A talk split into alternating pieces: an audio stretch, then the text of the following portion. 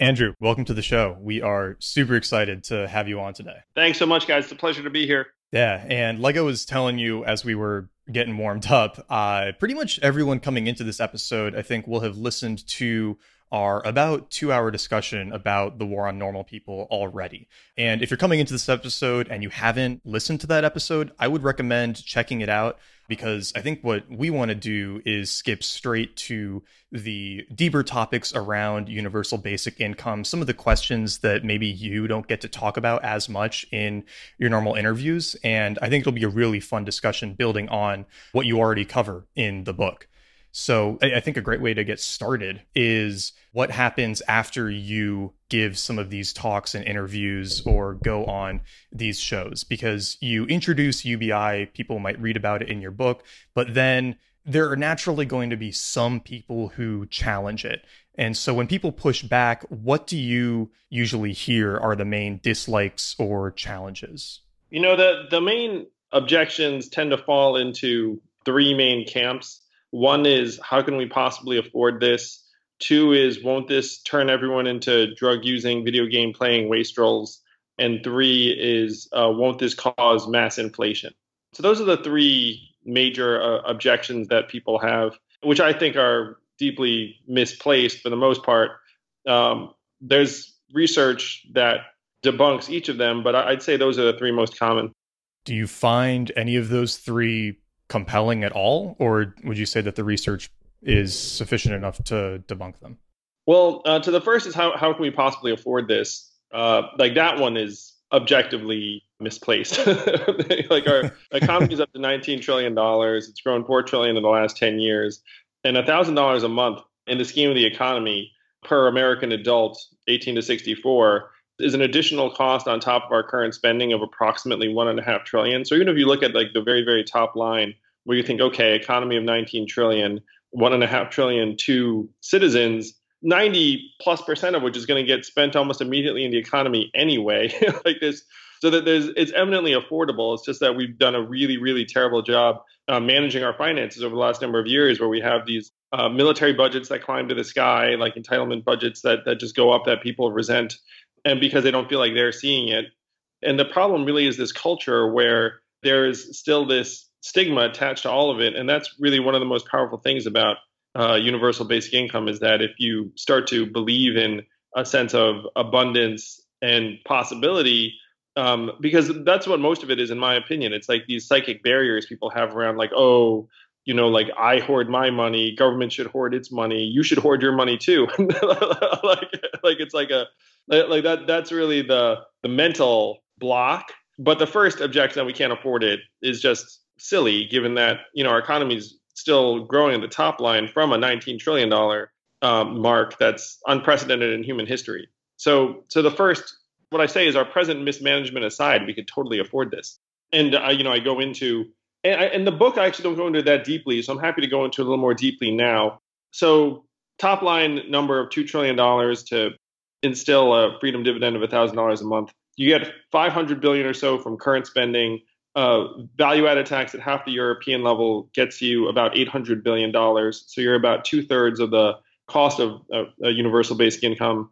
Now the great thing is, if you give every American $1,000 a month, the economy will grow, and we'll get back 25% of that growth in new tax revenue because that's just what happens when GDP goes up. So if the economy would grow by between two and two and a half trillion, which is the Roosevelt Institute projects, if you were to plow this money into people's hands where they'd spend it, because 59% of Americans right now can't pay an unexpected $500 bill and everyone's cash strapped, so most of the money would get spent. So if you assume $2 trillion in GDP growth as a result of this, you get back 500 billion in new tax revenue. So at this point, you're at 90% of the cost of the universal basic income. And then there's going to be a value multiplier where if put money into people's hands, they'll stay out of the emergency room, they'll stay out of jail, they'll stay off the street. And all of those things are incredibly expensive. We spend over a trillion dollars on those things right now. So if you project that those costs would go down even slightly, you're going to save hundreds of billions in terms of what we're currently spending. So, and that to me is conservative because some studies have shown that if you put a dollar into the hands of a poor family, there's like a value multiplier of up to seven dollars. So it's possible that this thing would pay for itself in dramatic ways. But even conservatively, it's affordable. So that's like the first major objection. I'll stop there because I've been doing a lot of talking. well, yeah, I, I had one question on that actually, because you mentioned that it would kind of infuse another what two and a half trillion dollars into the economy, but that money is coming from this value add tax, which is extra money people are spending that's not going towards their actual consumption or to the businesses they're buying from, right? So isn't it just 2 million cycling from the top consumers into the people who aren't above that $120,000 a year in spending, or am I understanding it wrong? No, I mean, it, it's a good. So there is an issue where the $2.5 trillion estimate is based upon just printing money. And because you have a VAT, you're going to have less than 2.5 trillion. So because you're looking at a VAT of 800 billion, like, you know, I, I I using two trillion as an estimate of how much it would be, though you could argue for a little bit less than that. The issue, though, is that if you give a wealthy person in America an extra thousand dollars a month, it will have absolutely zero impact. Like it'll just like fall into an account somewhere and do nothing. If you give it to anyone in the bottom 80% of the country, then it's going to get spent and do something that will actually induce economic growth. So if you have a value added tax that effectively takes some money from the highest consumers in the country and puts it in the hands of the bottom 80 to 90% of the population, that will be a massive uh, stimulus. That makes sense. Yeah, I see what you're saying. So, like, because if it's coming from the top consumers, then instead of sitting in their bank accounts effectively, right, it would be actually out in the economy and being spent. Yeah, yeah. And so the Roosevelt Institute projected full on uh, economic growth of two and a half trillion dollars. Now that their estimate was not with the VAT, so you should bring that down to something like you know 1.7 to, to two, and so that those are the numbers that you'd use. But the economy would for sure grow because a lot of this money is not coming from the VAT. Well, kind of, uh, and I think Andrew, you're a fan of Yuval Noah Harari too. You mentioned him in your book right? He he mentioned something like this in Homo Deus, uh, which was what ten episodes ago, Neil. Yeah. That basically the more the more that money is concentrated and just kind of sitting around, the less the economy can actually grow. Right? It needs a certain amount of mobility. And so I guess in some ways, and I, I think Andrew, also mentioned that this was why some conservatives really like UBI, is it's a way to kind of increase the amount of money moving through the system instead of having it all sit in you know the government banks if you're looking at it conservatively or rich people's banks if you're looking at it liberally. Yeah that, that's right. I mean uh, there's a very deep conservative heritage around uh, universal basic income. It's one reason why we call it the freedom dividend here in the campaign because some people like it more with the word freedom in it i believe that but there, there's a there's a lot of wisdom to getting money out of the government pipes and out of in like large institutions and, and really wealthy individuals and getting in the hands of the average American. There's going to be so much value add there that, uh, in my mind, this really will have a value multiplier. But even if it doesn't, it's affordable. Yeah. And kind of related to what Nat was just asking, like, what are the different objections you hear when you talk to uh, liberals versus conservatives? Because I'd imagine, I mean, you outlined a couple of them in your book, but um, yeah, I'd imagine their issues with the plan are are different, right? Well, you know the, the thing, and I have a, I have the I have the sense of it clear as day is that really the problem for everyone is that it just doesn't seem possible. Like that that's to me like the problem for liberals and conservatives alike. It's like just impossible, or like that's literally fantastic. And it, and it just shows how badly we've atrophied as a society, where uh, if shareholders of a company say, let's declare ourselves a dividend, everyone's like, sure, thumbs up I mean, are we not the owners and stakeholders of this society? I mean, is this not a democracy? Can we not decide to get together and vote ourselves a dividend, which would be totally affordable and would have incredible, uh, would make an incredible impact in lives around the country? There's absolutely nothing stopping us from doing it. It it's just like to to me, like uh, we've lost our sense of possibility. Mm. Yeah, it's like it's like we're not thinking big enough. It's like we're we're not dreaming. Um, so I have a related question, but it's less on the the financial side and more on kind of the the emotional or kind of human side. And you, you definitely talked about this in the book. You, you had talked about this phenomenon of young men in particular choosing to sort of replace work with video games. How do you feel like if UBI were to be implemented? You know, do you view that as be you know as something that's going to increase? Like, do you think more people will be doing that, or do you think that Um, or I guess this isn't an or question, but maybe more of um, do you think it's necessarily a good or bad thing, or are there things in the digital world? You know, like we've we've seen th- plenty of things where I mean, Twitch. We we got into this in our episode, but Twitch and, and some of these esports, um, the whole industry that's popping up around it. Do you think there's a possibility that there's going to be almost this like digital video game economy that could arise as a result of UBI? Well, you know, we we have a joke around the office where you know everyone's obviously read my book, and uh, some of the guys in the office are avid gamers, and what they say is that they say like I'm I game and I'm married and uh, you know and everyone like I know who games is like very functional and parents and the and the the rest of it. Um, there's certainly going to be massive growth in the esports economy in the years ahead, independent of UBI. The question is whether if you had a thousand dollars a month in people's hands, whether that would cause them to disengage from the non-video game world to a higher degree than they are now. And that's you know, to me, one of the fundamental issues of this time, and having read the book, you know, um, one of my concerns really is among young men who, by nature, right now are, are not are, are not being uh, presented opportunities that are that appealing in the real world. Like, uh, you know, there's this talk around like pink collar jobs, and like a lot of men are not really uh, excited about that. And so, to me, universal basic income would help men have options outside of the digital world because right now the digital world is one of the cheapest ways you can pass the time. I mean mm-hmm. it, it's in economic terms an inferior good where the less money you have the more time you spend in it. So logically then if you gave them more money then they might do something else instead. Yeah i guess that actually makes that makes a lot of sense or they would even have more funds available to do other things.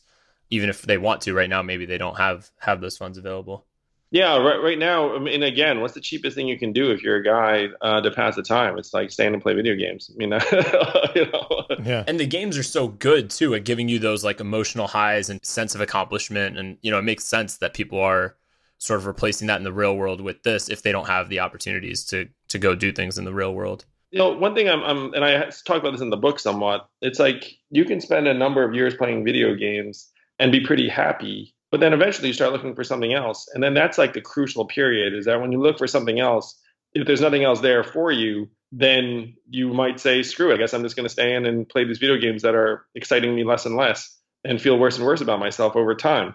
So that's like the the crucial bridge. Like if someone at that point when they start looking up saying, okay, this has been great, but let's do something else, and then they have ten thousand dollars in the bank because they like had a UBI and they haven't been spending it or whatever. And they're like, okay, now I'm gonna take this ten thousand dollars and I'm gonna like, you know, go uh, visit my cousin and stay there for a little while and see what they're up to. And then you know, like like hopefully it, ends up being a springboard at that crucial juncture. Guess the follow up that I kind of have about that that I wonder is I feel like parents of young men are in some ways this like super early UBI where you do have all of these young men lying around just playing video games.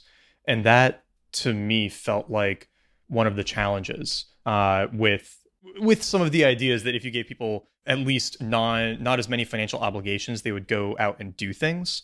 But that's also part of why I liked this social credits idea because in some ways that takes the the video game impulse and brings it to the real world and yes. actually makes it kind of like socially constructive instead of everyone sitting around uh, in their underwear like playing World of Warcraft. So, I mean, not that we've ever done that.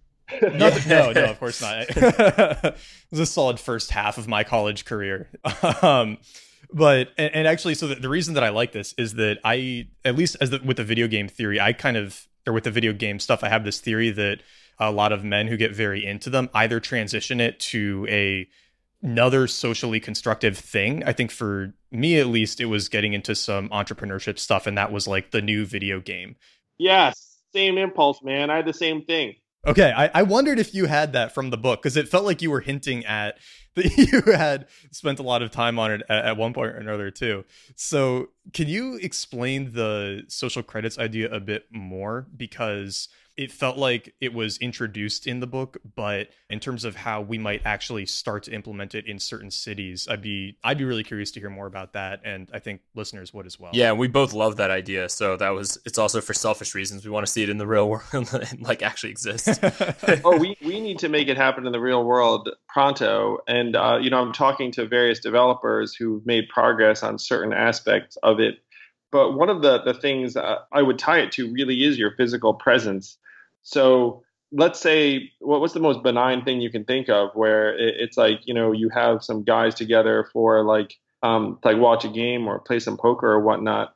Um, you know, if you put like an official stamp on that, it, it could be that that by showing up to that, that each person for like the time they spend together, uh, in a way, the social credit is meant to sort of imbue gatherings with some kind of currency.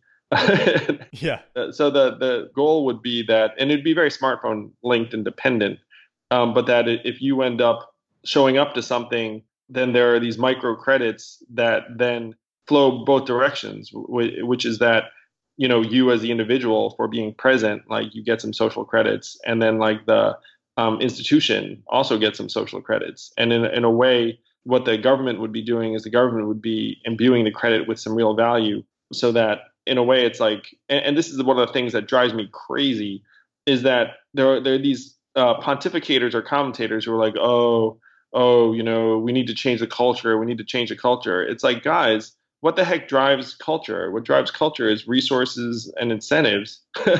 and, and, so right. all the resources and, and, incentives to, you know, like become a, a management consultant or financial engineer.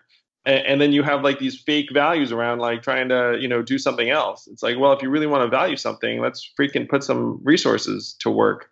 So the the social currency might have to like originally I was thinking it wouldn't be on the blockchain, but I'm becoming convinced that it should be on the blockchain. And it should also be local is another thing I've been convinced of, which is that having it too removed.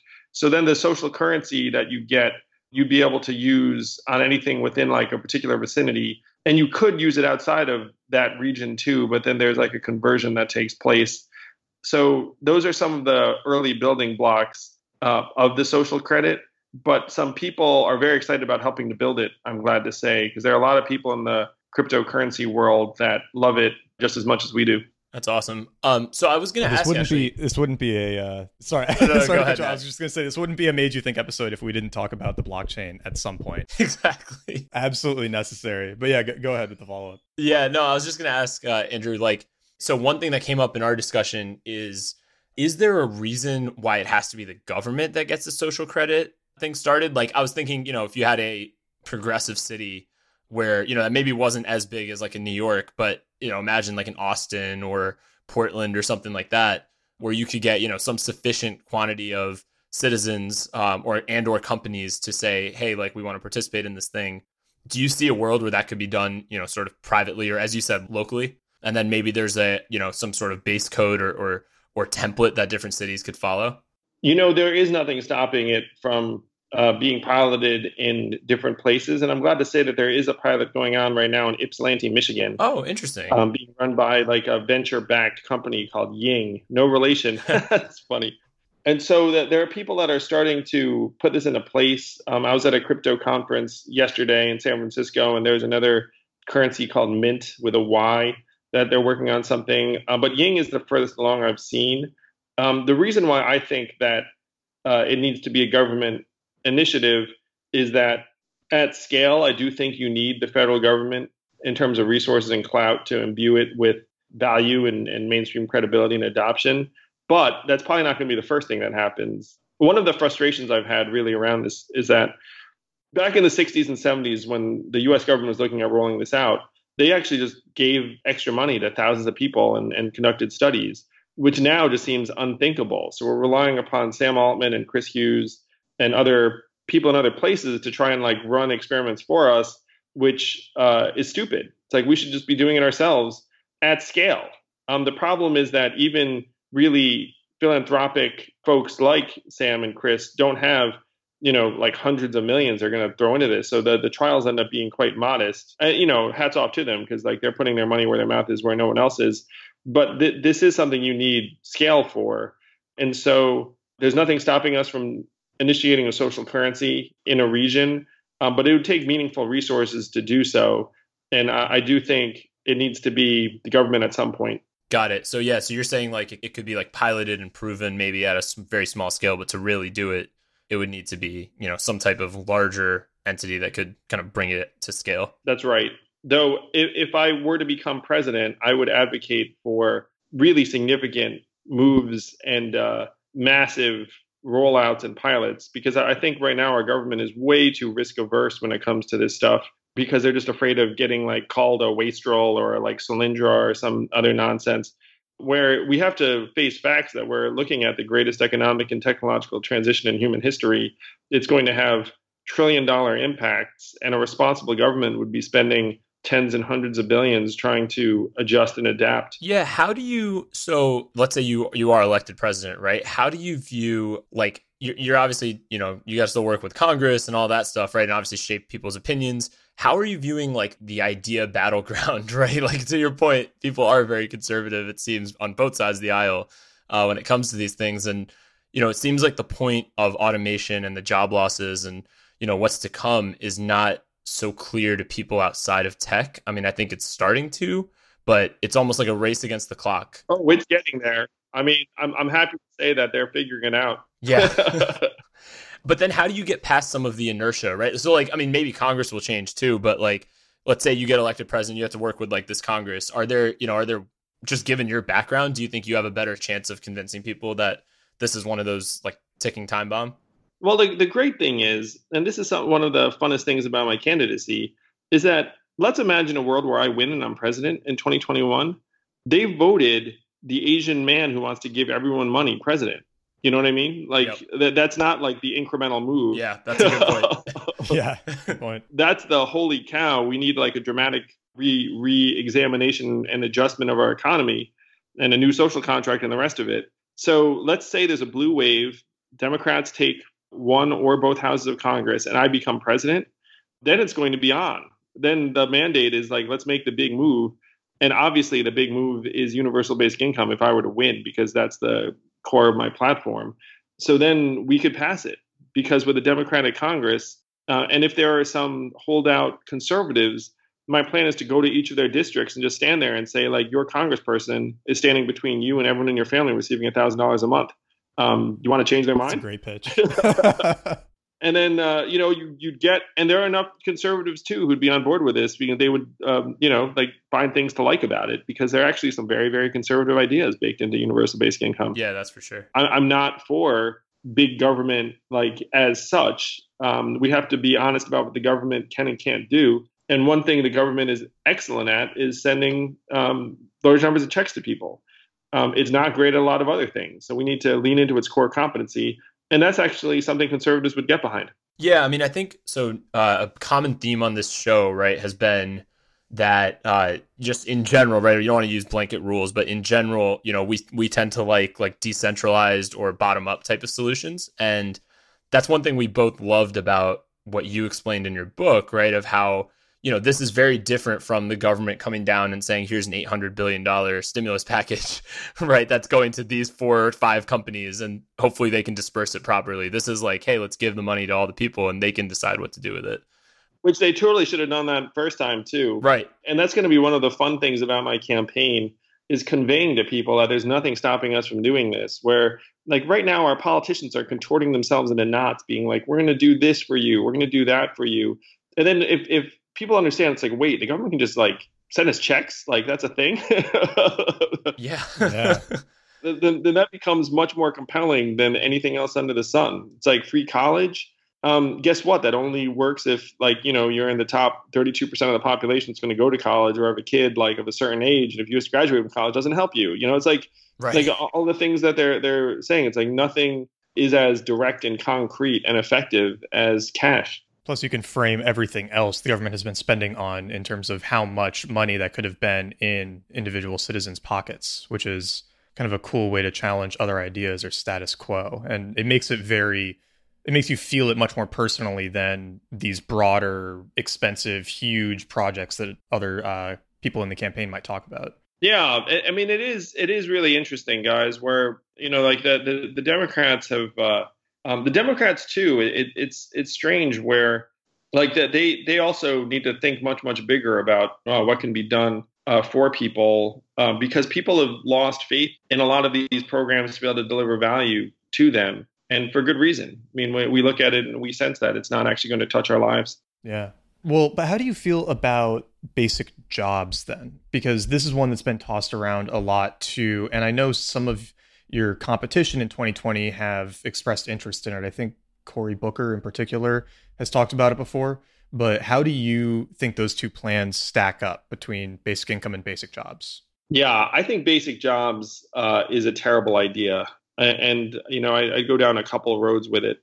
Um, one is that if you look at the history, anytime the government has initiated a large scale employment program, the people that have been in that program have been unable to transition into private employment afterwards. Uh, both private employers and people on the ground just don't regard it as real work or real training or real experience. And so you have a marginal group of workers that stay marginal. Uh, you know, the government is not equipped to be able, and that's happened every time we tried it and every time anyone else has tried it. So there's no reason to think that it would be any different. The, the second thing is that you'd wind up with a lot of people doing work that's really not that productive um, because that's just a, a part of the package if you start out declaring you're going to employ everyone. And so there, there'd be a lot of people doing nonsense work to survive. And then that population is just going to grow over time because of automation and new technologies. So if there's one sure path to dystopia in my mind, it's having everyone work for the state in unproductive jobs, pretending that they have value, um, which is where we would head if we maintain this subsistence model of economic deprivation and its relationship to work. Um, we need to to take on the bigger challenges of figuring out what kind of work is inside of each person that they, you know, and obviously, like you know, like it, it's not like everyone's going to become an entrepreneur. I mean, that's unrealistic. But giving people real agency and determination is, to me, vastly superior to imagining that the government is going to find a sensible job over the long term for millions of Americans to do when it's been tried and failed in every other context. What do you think makes the basic jobs idea attractive to some of the other candidates and maybe you know voters as well like why do you think because I, I think neil and i had the exact same reaction you did that it seems silly to make somebody break rocks for yeah. no value to get money but uh, it also seems very kind of you know soviet-esque right uh, you've got to just like sacrifice your time and labor to the state in order to get your bread but why do you think that is attractive to so many people it's attractive because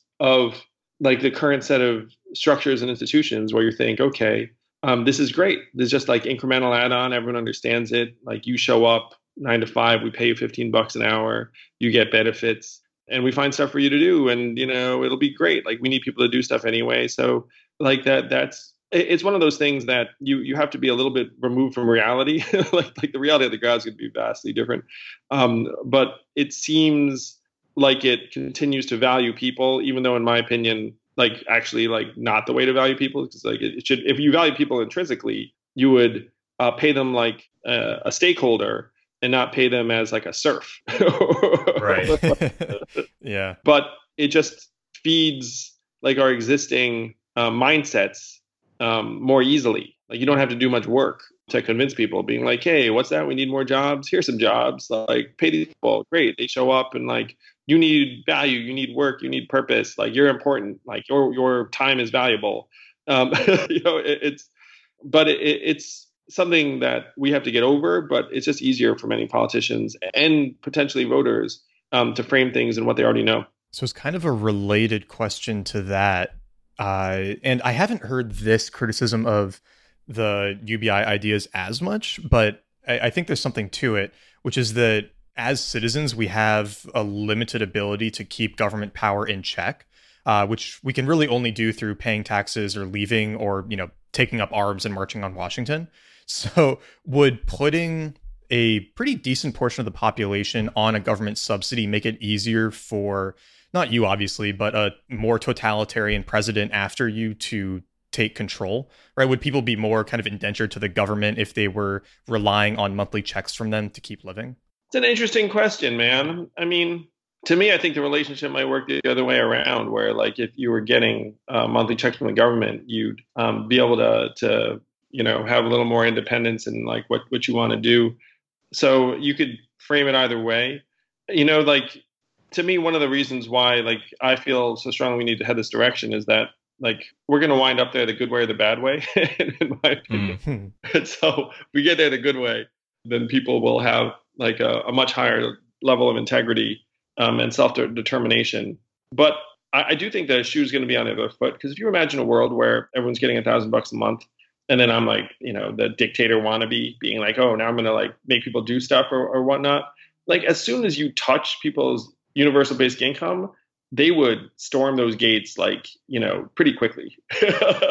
yeah, so it'd almost be the other way around. I see what you're saying. Yeah, it's almost like the other way around, where it's like um, it, it's like that saying where it's like if you owe me a million dollars, you're in trouble. If if you owe me a billion dollars, I'm in trouble.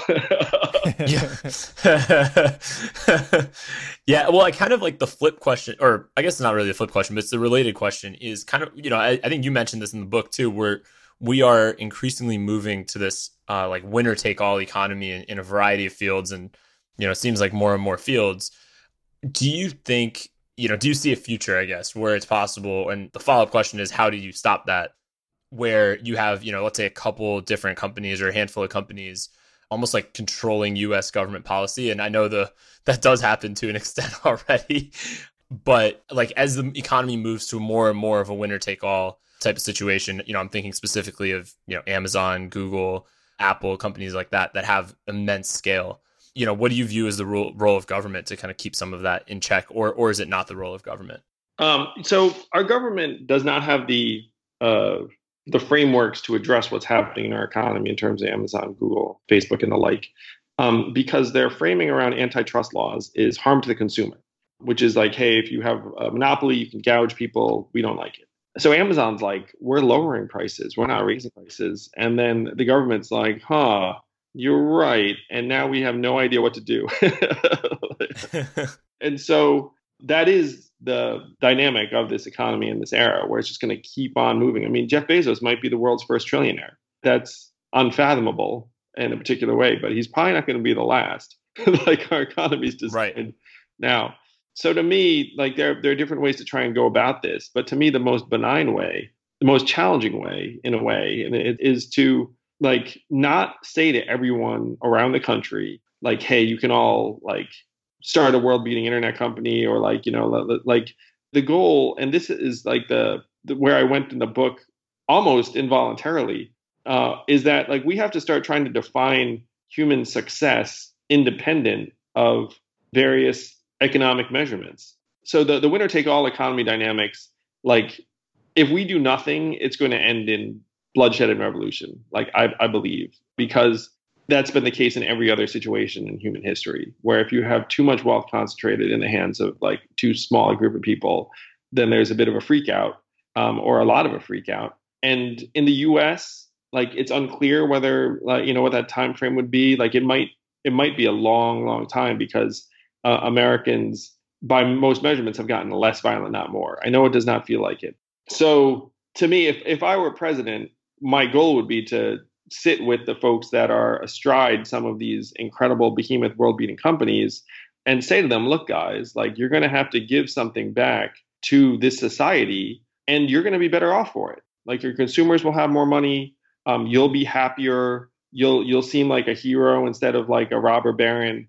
Um, but we need to come together and, and make that happen fast because there are going to be unprecedented levels of wealth falling into people's hands. And I'm not the type that's like, you know, like in, in many ways, the great challenge is to make that more okay because trying to build a system where you pull that back ends up being really like authoritarian in very negative ways, in my opinion. Yep. Would that be how you pitch it to other uber wealthy individuals who aren't necessarily in those companies as in because in some ways this is almost like domestic insurance, right? If you're making tens of millions of dollars, right, working at a hedge fund and that wealth is only getting more concentrated, in some ways you almost want a system like this just to prevent your, you know, to prevent all of the Hamptons getting raided one day, right? Yeah, 100%. Like this is very much enlightened self-interest and many people see it mean, I, I was with some folks on Wall Street, and we agreed that riots are bad for business. yeah, I think we can all agree on that. One of them said to me, um, "If you told me I had to worry about riots in America, I would have said you were crazy ten years ago." But now I totally agree with you. We need to get in front of this. And after the riots is potentially too late. Uh, so, I mean, American history suggests we're going to have to wait for the riots, which is not a great stance. But I'm hoping we can do better this time, and I'm, I'm optimistic about it. So, related to that, and this was kind of similar to the question that I, I asked you on Twitter that started this whole thing.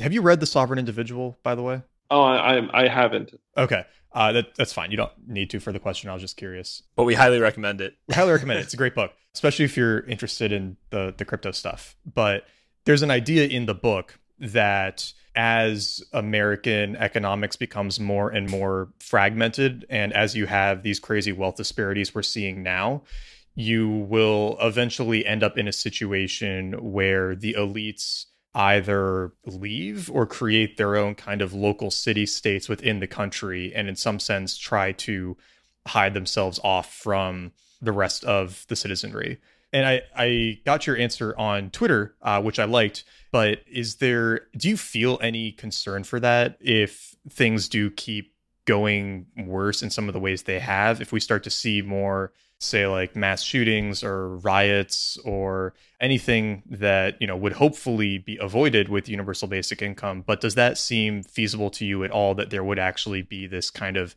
exodus of the 1% in America's future if things trend the way they have been. Well, and Andrew, I think, um, and before you answer, I think you had mentioned something in the book about that being true for startups and for companies, right? Where when things start going downhill, the sort of the top people sort of get out, right? And that's like the first sign of things are, are really about to go a lot worse for that that company. We're just we're wondering like we this came up during our discussion is like does that also apply to countries like the United States? It does to some extent, in part because like the the patriotic loyalty uh, among many elites is um, not as strong as it probably was a generation or two ago. And I reference in the book that people are buying bunkers in various places, and a lot of the flyaway properties are not in the United States. Like some people are getting cabins in the woods type things and like missile silos, but some people are doing like the New Zealand uh, getaway. And so there, there's certainly people who will leave at various points if things get really ugly and messy. Uh, I think that's been the case throughout. You know, like I, I will say that uh, America will keep most all of its elites for like a longer period of time than many other societies would. Yeah. But there for sure be some um, slippage around that uh, if things were to become very dark. And that's what we have to preempt, you know, like that. That is the pitch that you were saying, or that I was presenting to these Wall Street guys and others.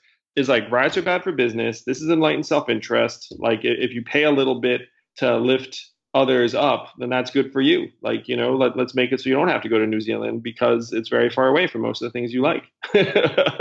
yeah, yeah, true. Well, we we also read in addition to Sovereign Individual, we did a, a book called Emergency by Neil Strauss, which is kind of kind of similar in the to what you were describing, where people are trying to get away, and you know, it's kind of a fun narrative nonfiction, but it does go into some of these things.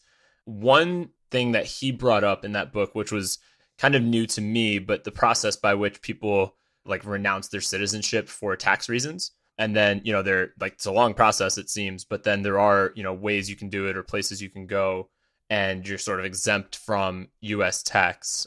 So I have two questions related to that. So we see in the US, like Texas in particular, right, has done a lot of ad campaigns to try to draw people from California. Um, you know, some of it has worked, some of it maybe hasn't, but we see some of that like local competition. First part of the question, do you think that we'll see more of that like country to country targeting, like, you know, maybe a place like Singapore or some other place trying to target, you know, wealthy Americans like, hey, come here and you know you'll pay this much lower tax rate so that's that's kind of part one and then part two is you know how do you think the vat having a vat would affect that behavior because on the episode what came up was if those people even if they leave the us if they want to keep doing business here they would still be paying that VAT on all their business transactions. So and, and every other major country they'd move to also has the VAT generally higher. Yep. Yeah. So you wouldn't really escape it escape it that way. So it sounds like the VAT is almost a crucial part of keeping that equation stable. Yeah, really, I'm not that worried about like some flight of elites, especially for like some mild VAT. I mean, like this is just like an eminently rational policy that catches us up to a lot of the rest of the world. in many Right. respects. And if you leave on that, then you must be like a Scrooge McDuck type that just loves like freaking jumping into like the gold coin vault and like you're so freaking worried about losing like any gold coins that you'll freaking move to New Zealand. I mean that makes no sense. Yeah, that's what came up on our sovereign individual episode too. It was it was kind of like, you know, how bad would it have to be before you left, right? Like Yeah, yeah. what what's that threshold? So so to me, really the competition for talent going on is not that like Singapore is like trying to induce Western elites to move there. The the real problem is that we are not getting as many talented people to move here that will end up starting businesses five or ten years from now. Like my parents came over from Taiwan in the 60s and 70s. My dad now has 69 U.S. patents to his name, and you know, I, I my brother and I are doing all we can to contribute to this society. The the same people in the same boat now like might choose to stay in another part of the world like build a business there and like trump is not helping so that's really the competition that we have to get back in the game on is we have to uh, adopt a much more inviting and i can't like i can't wait as president would i not be the most compelling billboard to immigrants around the world saying guys like you can come to the united states and then your son can become president yeah. this is a fair society Yep. let's go let's do it and just forget about the orange guy that was here a minute ago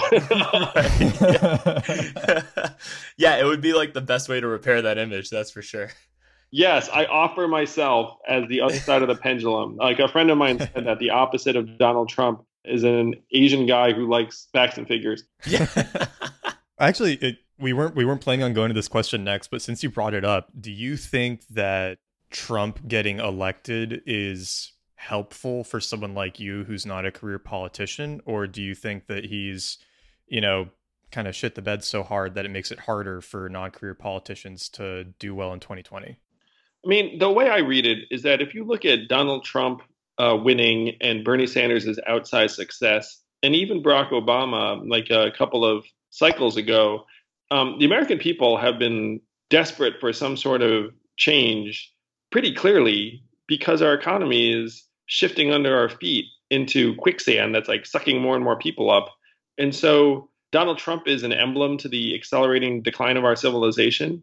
And uh, he certainly has opened people's minds where, like, someone, when I'm running for president, then they say, like, well, you, and then they they think about it. They're like, well, there's no reason you can't win. and so, and it's because they're doing the math in their head and they're like, wait a minute, Donald Trump won. So, like, everything I'm about to say doesn't make any sense. so, so on that level, he does help. And then there's what Chris Rock said, which is that you know you needed George Bush to start making like massive, massive messes to get Barack Obama. So then uh, Donald Trump is going to give us Jesus Christ.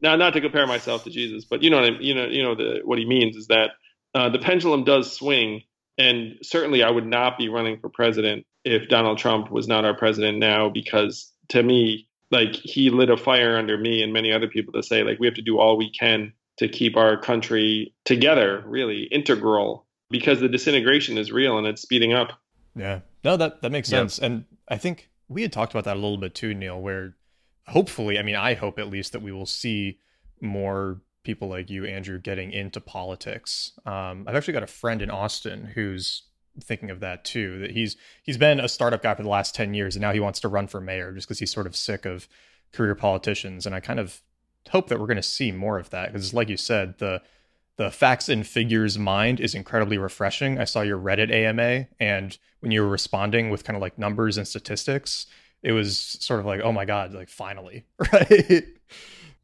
oh thanks man. I, I appreciate that. I mean uh, like we, we need to get to back to a reality based government and I, I hope to be a big part of that. My first state of the union and every state of the union i'm going to have giant powerpoints up with various measurements saying this is where we need to go and here's where we are now and you can hold me accountable you know and i can hold people in, in my government accountable of trying to move things in the right direction Yeah. I mean, I think Andrew, like to that point, right? It's like it's like as a entrepreneur yourself, and you know, obviously you're around entrepreneurs all day. It's like we're obviously all biased when we say this, but um, we, we sort of have to be close to reality, right? We can't really afford to be pie in the sky, and I think the country, at least from you know what it what it feels like, it's kind of in that same situation, right? It's like it's a company that is sort of in this tough spot, and if you're if you're in your you know if you're sort of in the clouds about it, you're not going to solve the problems. Oh, yeah, hundred percent. And that, that is one of the appeals of Trump is that he seemed to be telling a version of the truth um, more so than many other politicians. and I, am going to to deliver. I, I, have to say, I've been getting tremendous reception wherever I go because people recognize the truth when they hear it, and uh, and when they hear it, it's very very powerful, and they think, okay, what are we going to do? And then you realize that you know that there are there are some big levers we can pull. In, in my mind, the biggest one is universal basic income, and then there are other things to, to do, but it, you can't solve a, a problem or address a crisis if you don't even acknowledge it's going on, which is unfortunately where most of our political leadership is right now, where they're like, you know, automation, like I, one guy said 50 to 100 years from now, whatever. like, look at the numbers. We're sort of in the middle of it. Uh, so it, has been great that the reality-based approach uh, is so effective. I'm speaking at this major Democratic Party gathering in Iowa next month, which is going to be one of like like it's huge, like a huge opportunity. It's the kind of thing that presidential candidates vie for, and I cannot wait to see like how they receive the message. Do you worry at all that it's harder to communicate? Well, I don't have a great way to phrase this, but you're you're very smart and you're very numbers driven and you're very quantitative, and I think that that is hard in politics where you have to do so much of the like emotional appeal, uh, exciting like statistics don't you know get people super jazzed up. Has that been a struggle for you? How have you adapted to that? Yeah, uh, you know, my my team and I talk about this a fair amount, and so that there um, there's going to need to be an evolution over time, and I'm excited about it. Where we're starting with facts and figures and automation and, and the rest of it, and then we're going to end with like giant hands, like giving people money, you know, like crying children and and rappers and everything. It's going to be great, but that that's going to be the evolution I, I have a close friend and advisor who's always advising me to be more human. And the slogan of the campaign is humanity first. And so, in order to win, I'm going to have to uh, evolve myself as a person and as a candidate over the next year and a half to two years. And that, that that's going, to be an awesome challenge. But we see it and agree that uh, you need to reach different types of people in different ways. Yeah, that makes sense. Andrew, I know you have to go and I want to be respectful of your time. I'm sure that the schedule of a presidential candidate is not super forgiving. So we're we'll actually we'll actually have a little wrap up after this too where we'll again tell everyone to make sure that they check out your book and stuff and obviously andrewyang2020.com. Is there anywhere else you want to send anyone if they want to either connect with you, help with a campaign, uh, recommended reading that they might like, anything that we didn't touch on? Sure. Well, thank you guys. The, the website's yang2020.com. You can Google Andrew Yang and I pop up. In terms of reading, uh, one of the books about universal basic income that got me going was a book called Raising the Floor by uh, a labor leader, Andy Stern. So imagine the largest labor union leader of his generation saying that we need to move to universal basic income because labor is never going to ever like assume the central role it once had. And that that uh, that was very powerful to me. It's not just techies being like, we're gonna automate everything, you know. You're like, yeah, you would say that techie. But then like the guy who's championing labor is like, labor is screwed. you know, imagine that. Yeah. Like what like what's more problem than that? So if you want to read that book, it's called Raising the Floor. Certainly would love your help with the campaign if you're hearing this one thing we have is uh, is one for humanity, where you just come to the website and donate one dollar as a sign that you support the ideas of this campaign and that we need to move towards an economy that values people intrinsically, values humanity first. Um, so thank you guys so much for this opportunity. I enjoyed it a great deal, and uh, you know, like uh, if there's a demand, I'm happy to come back and do like uh, another follow up because I love stacking interviews on top where it feels like we can cover new ground. So I appreciated the new set of questions a great deal. That's great. Yeah, absolutely. Uh, I was just going to say for everyone listening, definitely let us know what follow up questions you have because uh, we can either always send them directly to you, Andrew, or maybe we can do another round sometime if you're ever in, in New York City. That'd be super fun. This was a great conversation. Yeah, let's totally do it, guys. It's easy. I'm in New York much of the time, and I enjoyed it. So, um, you know, if if your listeners are into it, we can have a whole series. It'll be fun. Yeah, and I would love as this, you know, as this topic sort of gets more and more talked about, you know, talked about because of the campaign and and just because of how society is moving. It'll be really interesting to see how it evolves, and that may be a great time to have you on too. When you know, kind of like it's just out there and it's being very heavily debated. I mean, I think it'll be really fun to have you back on, and, and I'm sure we'd get a ton of listener questions about it after this episode. Yeah, the, the bigger people think, the more that they, they wake up. But we can make this real uh, together. And I, I I love the spirit that drove you guys to do what you do. So thank you for this. Well, let's get together in New York soon. Let's do it. Yeah, it sounds good. Thank you, Andrew. Thanks so much again, Andrew. Thanks, guys. See you. Good. Bye. All right. Yo, he is so cool. Yeah, that was awesome. That was really fun. that was great. yeah, I almost wish we had like a, whole two hour episode with him. Like, I feel like we could go into so many different things. yeah. I would Well, love like could- the next the next one that I'd love like if we do have him back on at some point. I'd love to dive Yeah. more into like the Venture for America stuff. Oh yeah, that'd be cool. Yeah, just to like because I feel like he's been to a lot of these cities.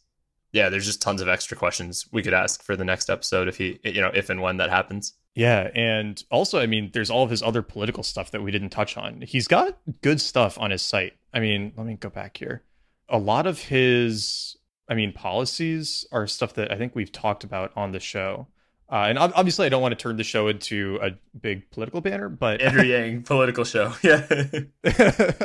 made you vote for Andrew Yang. Yeah. It's the, the new title.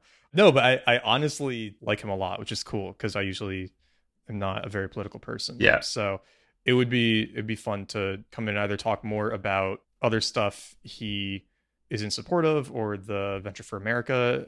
Honestly, I don't he probably can't do this because it's not a very political candidate thing to do, but it'd be really fun to have him on for like a wine episode where we just talk about random stuff for two to three hours, including some of his stuff. he doesn't seem like a normal type of politician though. So it could be I don't know, he might be down for it. He might go for it. Yeah, I mean he I don't know, he just seemed really laid back. it would engender him to his constituency, I think. Yeah, I, I totally think so. I mean, it'd be cool to just ask him. Yeah, like just have like a, uh, I don't know, just sort of like a free form discussion. Yeah. No, that was fun. That was a lot of fun. I wonder how our episode with our upcoming episode with Donald Trump would go. oh my gosh, that would be hilarious. So, uh, have you read a book? that would be hilarious. Anyway, I suppose. Uh, let's see. What what all, what all do we need to remind people of? Patreon. Yeah, well, let's let's start with. Andrew. Yang2020.com. Check it out. He does have the the one dollar thing that's like the entry point just to get on the email newsletter. I'm probably gonna go do that right after we hang up here. Have some skin in the game. And yeah, so yang2020.com if you want to support Andrew. Obviously, the book is The War on Normal People by Andrew Yang. Uh, if you didn't get it from the last episode, I would definitely check it out. That's probably another way to support Andrew indirectly, right? Because he's going to get some cut of that. And aside from that, I think that's all of the Andrew stuff. Yeah, I mean, I would say if this episode was interesting. Oh, and follow him on Twitter. He seems active on Twitter. This episode started because I tweeted a question about the book, not to him. I just included him in the tweet, and then he responded to the tweet, which was super cool. And uh, it will be amazing if he wins that we had this conversation from starting on Twitter. Right. It's another friend that we made through Twitter. so he's on Twitter. So his his handle is uh, Andrew Yang VFA. So at Andrew Yang VFA. He's got to change that to Andrew Yang 2020. Yeah, you should go grab the handle. No, I'm just kidding. Oh, he's he's got that one too. He's got that one too. Oh, I think okay, that's like it. his that's his official campaign account, and then he's got his personal account. Got it. I think the one he responded with was the VFA one. Yeah, the VFA one. Yeah, and I guess if you if you enjoyed this episode and you enjoyed uh, the War on Normal People episode, definitely check out Sovereign Individual, Emergency, all the Sapiens and Homo Deus episodes. Yeah, he quotes he quotes uh, Yuval Harari multiple times in his book, so he's a big Harari fan, I think. Well, and I think the cool thing about Harari too, if you listen to the episode, you'll you'll get more of this. But it just shows about how a lot of these ideas that we take for granted are really just ideas and stories Yeah, that are agreed upon by society. Uh, and so, to Andrew's point about thinking big, it's just you know maybe people think UBI is crazy or ideas like that are crazy because you know maybe we aren't thinking big enough as a society, and it's really just an idea. Everything that we have today is really just an idea too. yeah, it's true. Any other episodes that are related to this one? I was looking through the list; those are the ones that jump out for me too. Yeah, We're getting to that fun point where we have to actually go. we didn't ask enough about crypto. Oh, it's true. We never got to the crypto question. All right, well, we'll have to save that for next time. Yeah, he mentioned it a few times. He did mention blockchain a few times. but- Yeah, he alluded to it. yeah, and I, I think I could kind of predict roughly what he. I mean, so the question we didn't get to was, uh, do you see any risk of a VAT accelerating adoption of a crypto economy? And I feel like it would have been similar to the the elites leaving it. kind of similar to the leaving Yeah. question, right? Where it's like, you know, that might happen, but that could happen regardless of UBI. And so it's sort of like a null point, Yeah. right? Because it's not some it's not something that's only a problem if UBI gets implemented. Like that is a problem with or without UBI. Yeah, well, it it is for a VAT. It's different for a VAT versus how our economy is. That's current. true. The VAT It could just change the estimates, right? So, like, basically, the question out, like, I guess the follow up question um, would be, you know, I, I think you're right. We can probably predict his answer um, on that. Like, the follow up would be, you know, how does that change the estimates of how to pay for it, right? So, let's say, Hmm. you know, if if there are out of you know X number of transactions that happen per year, a certain percentage of those would now happen just on the crypto economy. That changes how much you'd collect from the VAT yeah. because you wouldn't collect the VAT on the crypto transactions. You could just make crypto transacting illegal, although that would be very authoritarian. That would that would also be very hard to do. yeah. So yeah, I don't know. We we'll, we'll have to ask him that one. Maybe we can send him an email and yeah. maybe we can paste his response in for the Patreon supporters. Ooh, Oh, could definitely do that. Or we could ask him that one after a couple glasses of wine. there we go. Might be some different answers. I feel like he's probably got. I mean, because he's pretty in all the startup world, so he's definitely got good perspective on a lot of that stuff, yeah, and it seems like he's pretty familiar. which is super refreshing for a politician. Yeah. Can't imagine too many other politicians being familiar with crypto. Yeah, exactly. Like having friends who work on it. Yeah. That. So I don't know. I I really enjoyed that. That was super fun. One, I think because Andrew is a very cool guy, and two, I think we should maybe do more of these types of episodes too, where we bring on people after we've discussed their book. Because one, it it seemed to mean quite a lot to him that we had done that, which was great. Like that made me feel really good about doing the episode. I, I imagine other authors would feel similarly, so it's an easier pitch. Yeah, I think, and well, and it's also nice that I think he liked the long form because I'm guessing a lot of the interviews that he's done are are probably 15 minutes, 20 minutes, something like that at most. I don't know if you were on for when he was talking about that, but I think you were. Yeah, yep, the right at the beginning. That was one of the first things I mentioned. Yep. Yeah. That's like, hey, you know, everybody listening to this, or at least 90% of them have already listened to us talk about your book for two hours. So we can just skip straight to the interesting questions. And I mean, especially doing what he's doing, where you've got to go on all these tours and he's super focused on UBIs as one topic, he's going to be saying the exact same Right. All the time, every day. So it's got to be nice to do an interview where you don't have to do that. Right, and where the audience already knows what you're talking about uh, in terms of the high level stuff. Yeah, that too. Yeah, having like a savvy audience who's pretty familiar with UBI, it's got to be it's probably nice. I, I would get so sick of that so quickly. I could never, I think, just talk about the same thing over and over again. yeah, you definitely could not. I don't think I could either. No, I would eventually just start making up, see, making stuff up to see if I can get away with it. That wouldn't go over well for a presidential candidate. Maybe that's what Donald Trump does. probably he, he got bored of talking points, so he just makes shit up now. yeah. okay, well, All right, let's go ahead and wrap up. First of all, if you're enjoying this show, we would love to see you over at our Patreon. So patreon.com slash made you think. And the let's see main things you get with the patreon bonus material from each episode it varies a lot. Uh, sometimes it'll be a whole extra half hour of content just talking about tangential stuff life stuff other interesting things going on in the world. Uh, us goofing off and pouring ourselves more wine or mushroom coffee. Uh, they're a lot of fun. So you get that with the patreon. You also get our detailed book notes. And in this question you'll get uh, all of our questions that we were, we're planning for andrew including the ones we didn't ask. So We'll paste those into the Patreon for you. You also find out about what books are upcoming, as well as have the opportunity to join Neil and I on a monthly live Q and A hangout that we'll be doing through YouTube or something like that, where you can chill with us, talk about any of the books, talk about anything else, say hi. We can all have wine. It'll be a great time. So uh, we're going to do the first one of those pretty quick here. So if you are interested in joining for the first one, now is a great time to check out the Patreon. So that's at patreon.com slash made you think. Did I forget anything about that, Neil? No, I think that's that's what there are. I mean, I would say uh, in the future there may be new bonuses, so definitely keep checking back there. That's true. Um, new tiers. That is true. So always keep checking back. Um, but I think, you know, what Nat said for all the different bonuses and all the, the nice things you get, I think in addition to that, it just helps keep the show the way that we and hopefully you like it without too many ads or, or any ads really, and not having to have any pre roll or, or mid roll um, kind of adds to interrupt the, the flow of the conversations. Exactly. We tried it once, decided it wasn't for us. So we're sticking to the Patreon for now. And I think the shows that we like to listen to in general, right? I mean, we never listen to the like, you know, don't want to throw these podcasts under the bus, but I don't really listen to the Joe Rogan pre-roll uh, or the Tim Ferriss pre-roll. No, no, I just skip straight through it. Right, and we figured, you know, even from like an authenticity to our advertisers, if we were working with advertisers, you know, it's like we feel like our audience probably would skip those too.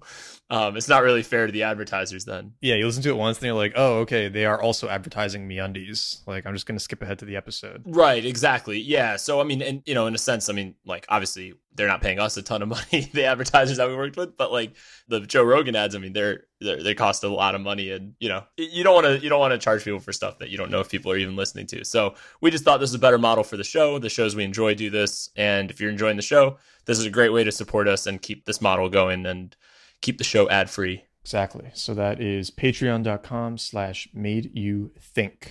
Uh, aside from that, there's some other ways you can support the show. The best one, as always, is to keep telling your friends about it. I haven't told you this yet, Neil, but our last episode that came out, beginning of Infinity, did about 33% more first day downloads Woo! than our last highest episode, which is bonkers. What was our last highest episode? What was the what was the episode title for that one? Uh, the last peak was let's see here. Uh, oh, it was College Dropout. Oh, College Dropout. Wow, thirty three percent more than College Dropout. Yeah. Wow. All right, nice. Yeah, super high. You so. guys are a bunch of nerds. I love it. No. and I don't think it's a super well known book, so I, am I'm impressed that that one did so well. But very happy with it, obviously. Uh, so if you can keep telling your friends about it. We would super appreciate it. Obviously, you can also leave a review on iTunes. That helps a lot. Helps us get more people like Andrew on the show because they can see that people are listening to it. There's really no external stats for podcasts, right? So the, the best thing people have to go off of are uh, iTunes reviews or, you know, if their friends have heard of it. It also helps us show up on other podcasts as recommended shows to check out. So that's a great way to support the show as well. And thank you to everybody who has been leaving a review. We've seen some additional ones recently. So thank you guys a lot. Yeah, no, we super appreciate it. We read pretty much all of them. And some of them hurt us, most of them improve our egos or build up our yeah, egos. Exactly. Although, you know, the, the one critical one that we got about the vocal fry actually made me think of it and watch out for it. So even though that was negative and hurtful, it made me a better person. So that's true. We appreciate even the critical ones. We didn't get triggered by that one. It's okay. No, yeah. no, it's okay. We don't need a safe space. Not yeah. yet. Our reviews are not a safe space, I guess. yeah. Let's see. Anything else? Well, I think if people do want to support the show in another way, other than the Patreon, you can go to madeyouThinkPodcast.com slash support. Um, we do have a bunch of products there that we use on a regular basis. Um, and if you click through or or use the coupon code, it does help support the show. I guess we should mention Amazon as well is listed on there. And you can go do your normal shopping on Amazon. It doesn't cost you anything, but Jeff Bezos throws us a little a little kickback for sending you there. And that helps, you know, pay for all of our editing and post processing and show notes and all the other amazing work that Andres does. So we appreciate it and he appreciates it too. So yeah, I think I think that pretty much does it. I guess the only other thing I'd ask is this is a uh, somewhat new format for us, right? Where we're covering the book and then talking to the author. So we'd love to hear what you think. Send us an email, send us a, a tweet. Just yeah, let us know what what you thought. If you if you liked this, if you wanted the episode to be longer, shorter, hated it, just you know, let us know, and, and we definitely take everybody's feedback into account. Yeah, because if you liked it, we've got other popular books that we could try to reach out to the authors for. 100%. Yeah, and episodes that you guys really liked. I mean, we, we can see those stats and stuff. So we can uh, try to reach out uh, like to Kanye West and try to get him to talk about college dropout. yeah, there we go. That's a good first one to shoot for, right? Yeah, I think some of them some of them will be harder than others, but hey, presidential candidate to Kanye West. I mean, hey, it's it's in the same category. Same category, yeah anyway, yeah, we can we can definitely try to do this more. So just let us know uh, if you want to reach out to me on Twitter. I'm at the Real Neil S, and I am at Nat Eliason, and we will talk to you there. All right, I think that does it. See you guys next time. See y'all next time.